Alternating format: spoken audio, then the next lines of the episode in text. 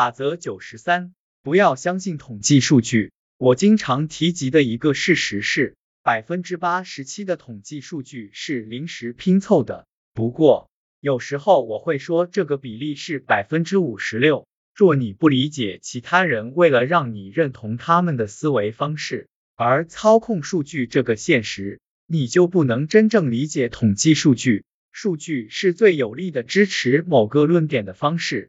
因为数据具有欺骗性，它们看上去仿佛和事实一样。我们当然有可能以数据形式完美呈现真正的事实，但千万不要做出这种假设，除非自己已经彻底审查了所有的数据。你是认真的批判性思考者，不会被任何人蒙骗。首要的一点是，永远记住考察信息的出处以及背后的出资人。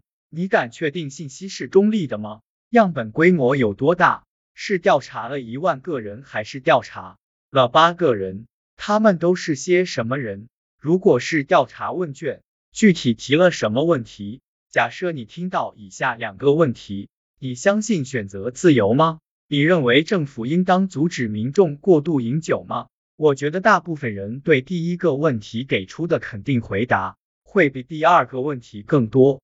这其实取决于调查人希望留在问卷上哪些选项。以上两个问题都有可能出现在人们对酒精态度的调查中。我还能举出一个常见的扭曲事实的例子：假设你拥有一家书店，去年有十个客人，现在客人人数达到了二十个人，你可以说客人人数实现了翻倍。话虽没错，可你只新增了十个客人。其实你的这家书店遇到了大麻烦。与此类似，如果客人数量从一百个增加到一百五十个，你既可以说去年客人人数只有今年的三分之二，也可以说今年顾客数量增加了百分之五十。两种说法都是对的，但却给人完全不同的印象。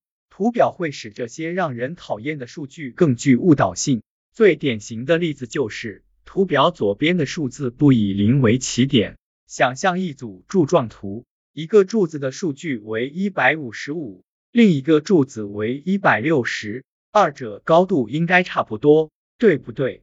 现在想想柱状图左下角的起点，数字不是零，而是一百五十，柱状图因此只能显示两个数字的一小部分，其中一个显示五个单位的图形，而另一个则是十个。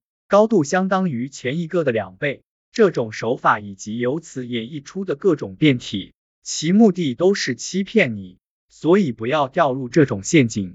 还有一点，没有人会呈现与他们的论点相矛盾的统计数据，你需要不断思考并进行研究，了解是否存在能让人形成完全不同观点的数据。当然，这些数据也会以具有误导性的方式呈现出来。没有人会呈现与他们的论点相矛盾的统计数据。